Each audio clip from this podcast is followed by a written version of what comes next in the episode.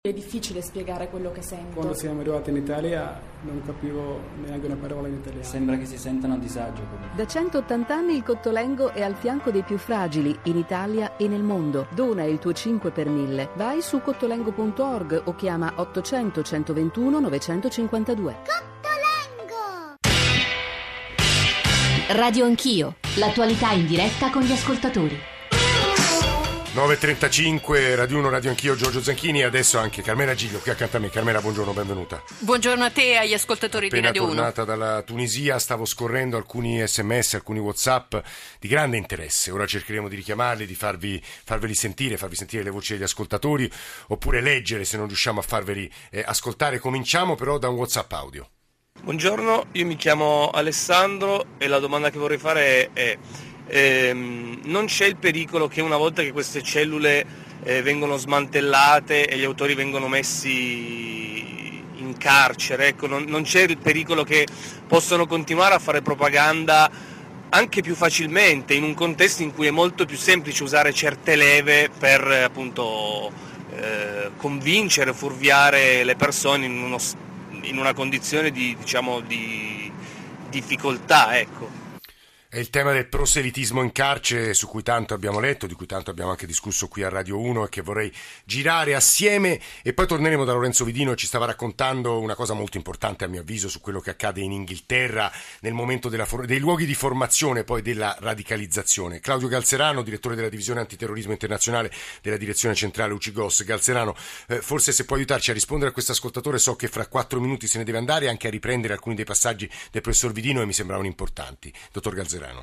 Allora, il pericolo della radicalizzazione nelle carceri esiste. Esiste il pericolo, ma esiste anche una risposta, una risposta che è articolata e che è stata già messa a punto da diversi anni. Con il Dipartimento eh, dell'amministrazione penitenziaria eh, abbiamo in atto una collaborazione ormai risalente nel tempo che trova nel Comitato di Analisi Strategica Antiterrorismo il suo il suo focal point. Eh, I fenomeni di radicalizzazione in carcere sono monitorati. La persona, anche eh, l'estremista, quando viene arrestato, segue un circuito particolare, viene sottoposto a delle attenzioni particolari. Eh, non viene assolutamente sottovalutato il rischio che l'infezione possa passare da un soggetto all'altro e in questo senso anche nell'ambiente inframurario, cioè dentro il carcere, vengono prese delle contromisure i cui esiti eh, poi sotto livello informativo vengono condivisi con, eh, tanto con le forze di polizia quanto con l'intelligence, quindi insomma c'è un apparato di risposta. Scusi Calzerano, è una domanda che pongono diversi ascoltatori, ma le moschee e i centri religiosi, eh, mi permette di fare questa domanda che capisco possa suonare o ingenua o eccessivamente appunto intromissiva, eh, vengono monitorati e come? Guardi, storicamente l'attenzione eh, di eh, chi eh, fa il mio mestiere si è sempre occupata di, eh, di tutti gli snodi dove eh, le informazioni passano, anche i luoghi di culto sono uno di questi. Ricordiamoci che storicamente in Italia c'erano dei luoghi di culto che hanno attratto all'inizio degli anni 90 una serie di eh, fuoriusciti eh, dai paesi nordafricani e medio orientali eh, verso l'Europa. Eh, in Italia il fenomeno era eh, consistente, ma non così consistente come in altri paesi europei, ad esempio l'Inghilterra. Eh, e quindi nel corso del tempo ci sono stati dei, dei luoghi di culto determinati che hanno funzionato eh, a loro volta come centri di reclutamento perché questo non è il primo conflitto interetnico e religioso al quale assistiamo e verso il quale partono combattenti dal suolo europeo. È successo anche in passato, è successo per l'Afghanistan, è successo per l'Iraq e oggi ce l'abbiamo eh, con, con, la Siria. Quindi eh, il monitoraggio è sempre, eh, ma non è un solo un monitoraggio così di tipo poliziesco, è anche un'attività di scambio, è anche un'attività di confronto. Certo. Noi sollecitiamo le comunità alla, all'apertura, alla collaborazione nell'interesse di tutti e devo dire che mh, abbiamo dei feedback Delle assolutamente positivi. Questo credo sia importante Claudio Calzerano, grazie davvero direttore della divisione antiterrorismo internazionale. Leggo un paio di sms e torno a Lorenzo Vidino e poi vado da Carmelia Giglio che è qui eh, accanto a me negli studi di Saxa Rubra. Mi chiedo, ci, chiede, ci domanda Francesca se i genitori del ragazzo marocchino che telefonava dopo aver aderito all'ISIS abbiano collaborato ed avvertito le nostre forze dell'ordine. C'è una collaborazione eh, tra l'Islam moderato e le forze dell'ordine. Calzerano ci ha appena spiegato eh, di sì. Buongiorno, credo che i ragazzi che si lasciano conquistare dall'Islam e dall'ISIS lo facciano perché hanno bisogno di certezze, di valori forti, vedendo gli occidentali che rinunciano ai loro valori per troppa tolleranza mascherata da rispetto per le altre ideologie, mentre i musulmani si impegnano e forniscono degli elementi anche di forte identità. E poi leggo eh, un, paio di, un paio di WhatsApp, ce n'era uno molto bello, mi pare di un testimone degli attentati del Bardo, vediamo se riusciamo poi eh, a chiamarlo. I tagli, eh, perché non ci sono manifestazioni contro il terrorismo da parte degli arabi residenti in Italia? Si, si, si chiede Gigi, in realtà ci sono state anche qui alla Moschea di Roma, gli, so, solo con vere e sane politiche, ci scrive Isham, eh, di integrazione sarà possibile arginare il degrado sociale che spinge soprattutto gli stranieri emarginati nei paesi di emigrazione a trovare forme di reazioni sociali quali delinquenza e estremismo religioso. Gli imam non si sono acculturati in Europa, la formazione degli imam nei paesi eh, moderati è un tema molto importante. Lorenzo Vidino, scusi per la lunga interruzione, ci stava dicendo una cosa importantissima sui luoghi di formazione, soprattutto alla luce dell'esperienza inglese. Vidino. Sì, in Inghilterra come in altri paesi del centro-nord Europa esistono dei sistemi da una decina d'anni in sostanza che eh, in, sono predisposti all'identificare i primi segnali della radicalizzazione. Cioè, quando un ragazzo, spesso come dicevate prima si parla di, di quindicenni, sedicenni, denotano i primi segnali di radicalizzazione, una serie di eh, soggetti che vanno dalla scuola agli assistenti sociali, agli imam, quindi le comunità islamiche, eh, alla polizia di quartiere, un insieme di soggetti hanno delle competenze di base sulla radicalizzazione, capiscono eh, quali sono i segnali e una volta quindi notati questi segnali eh, riferiscono il caso a una struttura predisposta che non è necessariamente legata alla polizia o ai servizi, spesso è indipendente da essa e in sostanza questa struttura predispone una forma di intervento. Cosa vuol dire un intervento? Spesso è un, uh, assegnare un mentore, avere un qualche soggetto che può essere un imam, può essere un, un parente, un ex militante in certi casi addirittura, che eh, si confronta con questo soggetto che si sta radicalizzando, cerca di eh, fargli cambiare strada, in sostanza. Quindi un sistema che non si sostituisce al monitoraggio, assolutamente, sì, chiaramente un'attività ma, di monitoraggio dell'intelligence, diciamo accompagna e cerca di, eh, in sostanza, riportare il soggetto indietro, di riabilitarlo. Si parla di deradicalizzazione o di riabilitazione. Ci scrive Mustafa da Bergamo, nella moschea dove vado io qui a Bergamo, l'imam non perde mai occasione per dire ai fedeli che ISIS, Al-Qaeda, eccetera, non sono altro che dei criminali. Anche in Marocco la settimana scorsa hanno preso una cellula terroristica pronta ad agire. In realtà l'ho letta stamattina la notizia 13 arrestati. Nord Africa, Tunisia e Libia. Non vorrei ora fare 200.000 domande a Carmela Giglio qui accanto e chiederle perché gli scenari sono molto complessi da descrivere, ma lei è appena tornata dalla Tunisia, la Tunisia c'è stato l'attentato del Bardo e soprattutto domenica c'è una marcia contro il terrorismo che vorrebbe essere credo anche molto simile come risposta della società civile del mondo laico, ma non solo, molto simile a quella francese parigina. Carmela. Sì, la Tunisia, devo dire, ha faticato eh, sulle prime, nei primi giorni c'era eh, sulla, sulla, stampa, nell'opinione pubblica si avvertiva quasi eh, il disagio comparando la, quel, l'attacco al Bardo con quello che era successo a Parigi a Charlie Hebdo. Eh, c'era stata quasi una sensazione di sentirsi eh, tagliati fuori eh, dalla comunità internazionale, eh, di sentirsi eh, delle vittime eh, di serie B. Eh, rispetto a quella risposta corale che c'era stata subito dopo eh, gli attacchi parigini. Sicuramente in Tunisia da parte dell'opinione pubblica, di larga parte dell'opinione pubblica, c'è stata ehm, una reazione eh, forte, spontanea, c'è da parte loro la coscienza di essere considerati, di essere nel Nord Africa e nel Medio Oriente una, ehm, una, spe- una sorta di laboratorio politico eh, che attraverso il dialogo fra laici eh, e Islam moderato è chiaramente identificato come una forma di blasfemia eh, da parte dei, eh, degli integralisti. Mm, la, mm, il, loro, mm, il, loro, timore eh, è va su un doppio binario. Da una parte quella di dare una risposta forte al terrorismo senza smarrire questa strada ehm, democratica che sono riusciti sia pure faticosamente a imboccare. Dall'altra parte c'è la preoccupazione altrettanto forte per una presenza fondamentalista che dicono è assolutamente, si è infiltrata eh, nel profondo mm. nella società tunisina.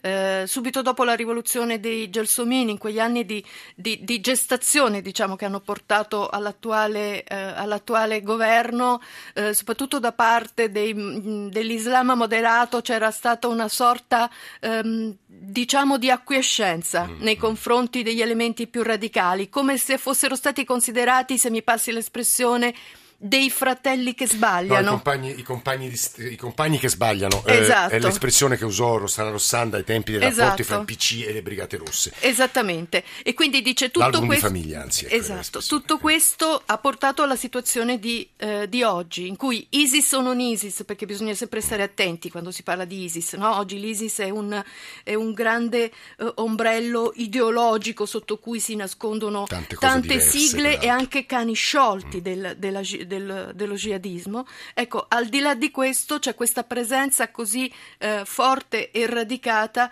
che non minaccia la stabilità dello Stato, perché contrariamente a quanto accade eh, in Libia o in Iraq o in Siria, in Tunisia c'è una presenza statuale forte, forte, istituzioni radicate, però sicuramente c'è il rischio di attacchi, di attentati come quelli al Bardo.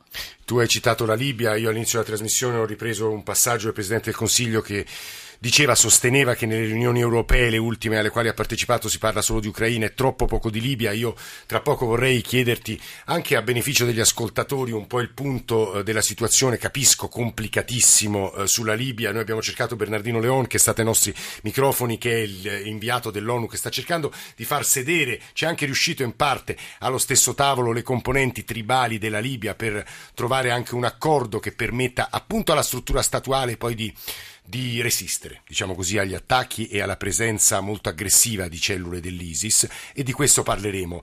Adesso volevo leggervi un po' di messaggi, questo è un tweet, vogliamo chiederci quale vuoto, ma anche fame di esperienze di senso per la vita porti i ragazzi a essere reclutabili via rete, poi Maria dalla provincia di Milano, il disagio dei giovani di prima o seconda generazione è dovuto anche al mancato coinvolgimento delle donne, concediamo sussidi, assegni familiari, beni di ogni genere raggiunti dalla Caritas o altro ente, ma non le coinvolgiamo coinvolgiamo nell'imparare l'italiano, nel capire la nostra cultura, le varie professioni religiose all'interno dell'Europa. Insomma, non le aiutiamo a includersi nella nostra società. Allora, ci sono due ascoltatori, la prima dei quali, se posso fare una priorità, è Lidia da Volpiano, che credo fosse a Tunisi il giorno degli attentati. Lidia, buongiorno, ci ha scritto un WhatsApp, l'abbiamo subito richiamata. Buongiorno e benvenuta. Esatto, sì, noi, io e mio marito, con altri nostri due amici, purtroppo eravamo eh, eh non solo presenti durante queste sparatorie, che abbiamo anche condiviso eh, tutti noi quattro questa esperienza all'interno del museo, perché noi siamo rimasti per più di due ore asserragliati in questo balconcino che si è visto in tutte le, le, sì. le trasmissioni, questi balconcini azzurri, tanto quanti ammassati, vivendo eh, proprio in, eh, in diretta tutto quello che è accaduto eh, le, le, posso dire che abbiamo vissuto attimi di terrore perché ci siamo resi conto proprio fin dal primo sparo che c'era la volontà di uccidere. Noi abbiamo visto alle nostre spalle queste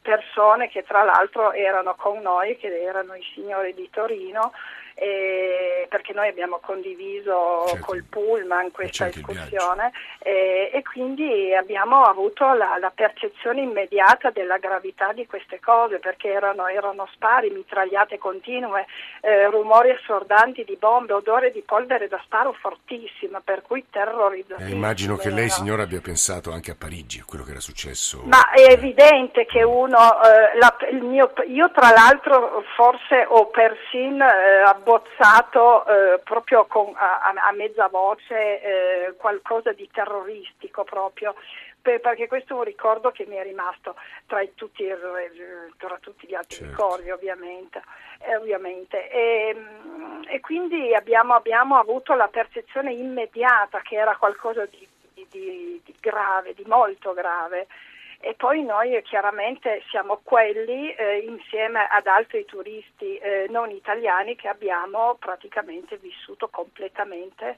eh, fino all'ultimo perché noi siamo poi stati tra virgolette liberati perché eh, certo. all'interno della struttura c'erano ancora i terroristi, eh. per cui successivamente è avvenuto il blitz eh, dopo la nostra liberazione. Sì. Definiamo la liberazione perché in fondo noi eravamo costretti in questo spazio angusto. Lidia, le posso chiedere un'ultima cosa? So che la guida, erano giovanissimi peraltro.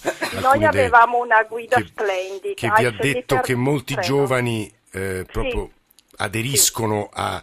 Poi anche qui no, ci allora... spiegava Carmela Giglio, è difficile anche definire quali, quali nuclei, quali cellule, quali cappello Insomma, ci stava dicendo Lidia, scusi, l'ultima cosa. Noi, eh, no, se mi permette le voglio solo precisare questo. Noi la nostra guida, che ovviamente era una persona molto molto preparata culturalmente, ehm, ci ha eh, in questo breve percorso che abbiamo fatto per raggiungere il museo illustrato la situazione eh, del, di Tunisi, della Tunisia, sì. perché prevale una stragrande maggioranza di giovani che non hanno futuro lavorativo perché eh, la Tunisia sta ora emergendo eh, un pochino, si sta risollevando un pochino da questa situazione, non, non, mi piace usare il termine miseria, però c'è molta povertà, ecco. È evidente che questi giovani poi si è indotti eh, piuttosto che arruolati poi a, a fare i gesti che sono stati compiuti in questo momento. Guardi Lidia, nel ringraziarla moltissimo per averci prego. scritto e per essere intervenuta con noi prego, stamane a Radio Anch'io. Prego, Questa sua osservazione scherza. Per aver reso pubblico anche quello che è stato questo fatto che no, ci ha penso sia il nostro primo dovere. Soprattutto il ricordo delle vittime italiane. Sì. sì. Lidia, grazie davvero. Lorenzo Prego. Vidino, credo che quanto dicesse poco fa eh, Lidia sia molto importante, cioè intere corti di insomma, intere generazioni che qualche volta trovano lì un'identità che altrove e, e di fronte alla quale insomma, è una sfida molto difficile, credo, professore. Sì, ma assolutamente, ma la, la, la, realtà è che è molto difficile poi trovare un, una, una, ragione unica e comune per, per, per la radicalizzazione. Qua abbiamo soggetti che vanno dai 13 ai 60 anni, da disoccupati, gente indubbiamente senza prospettive, a eh, laureati. Gli ultimi casi qui in Inghilterra, ad esempio, sono di studenti di medicina sì. che sono andati a, a, fare gli infermieri e i medici esatto. per, per ISIS. Quindi in realtà è molto molto difficile, le motivazioni sono diverse, esiste però chiaramente un minimo comune denominatore, un fil rouge, eh, ed è questa ideologia che in un modo o in un altro diventa uh, un appeal per, per, tutti questi soggetti, un senso di identità. Eh, in certi casi c'è forte, un forte studio teologico, religioso, ideologico, politico dietro la scelta, in altri casi c'è anche l'appeal del, o comunque l'impatto del, del, testosterone, del partire a 16 anni, 17 anni, fare l'avventura della, della vita. Lo si vede dal tipo di propaganda che ISIS fa, ha dei video sì, che chiaramente sono più sofisticati, intellettuali, altri che invece sembrano dei videogiochi in cui si, fa, si cerca insomma, di, di far leva su quel sentimento normale di alcuni sedicenni, della violenza, eh, il cosiddetto jihad. Non a caso, Vedino, eh, per chiudere, eh, molti esperti sostengono che è anche una guerra dell'immaginario, anzi della conquista dell'immaginario degli adolescenti. Lorenzo Vedino, noi la ringraziamo molto. Petros da Parma e poi chiudiamo con Carmela. Petros, buongiorno.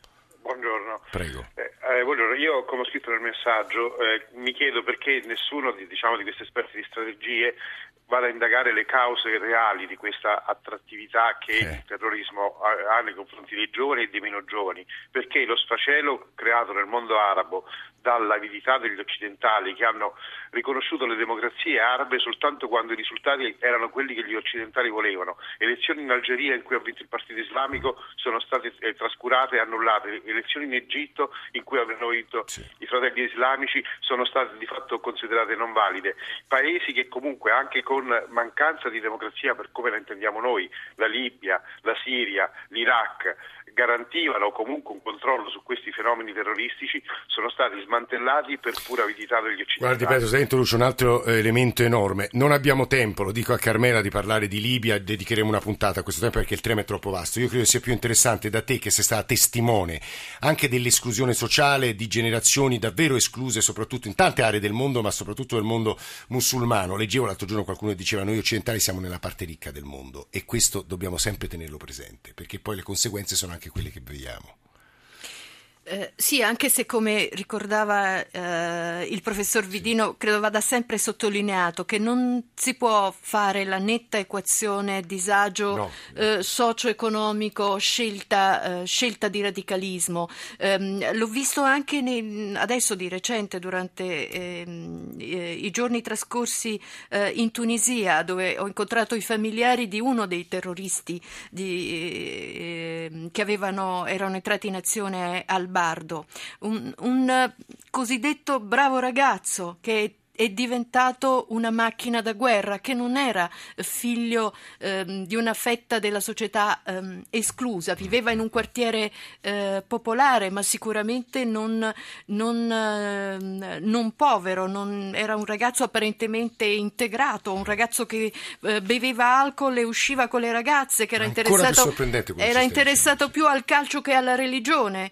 Ehm, eh, mi davano una una doppia chiave di lettura, le persone con cui ho parlato in questo stesso 50 secondi se ci quartiere, però. ehm, eh, è probabile che al di là certo, eh, eh, sicuramente la mancanza di lavoro, la disoccupazione eh, può essere eh, sicuramente un fattore eh, di rischio, ehm, eh, ma i cattivi maestri sono eh, sul web e poi in particolare per quanto concerne la Tunisia, questa realtà ehm, eh, islamica che era stata soffocata fino a prima alla rivoluzione dei Gelsomini, adesso in qualche modo è esplosa e quindi la scelta religiosa che diventa poi scelta di radicalizzazione della eh, religione e certe volte è anche un fenomeno di identità, di recupero della propria identità. E questo è un punto che interroga non solo il mondo, in questo caso nordafricano, ma soprattutto le società europee, l'ha spiegato molto bene Lorenzo Vidino, ma tutti gli ospiti stamani, Carmela Giglio da ultimo, nostra collega è venuta qui negli studi a raccontarci soprattutto la Tunisia. Siamo arrivati alle conclusioni, sentite la nostra sigla sullo sfondo,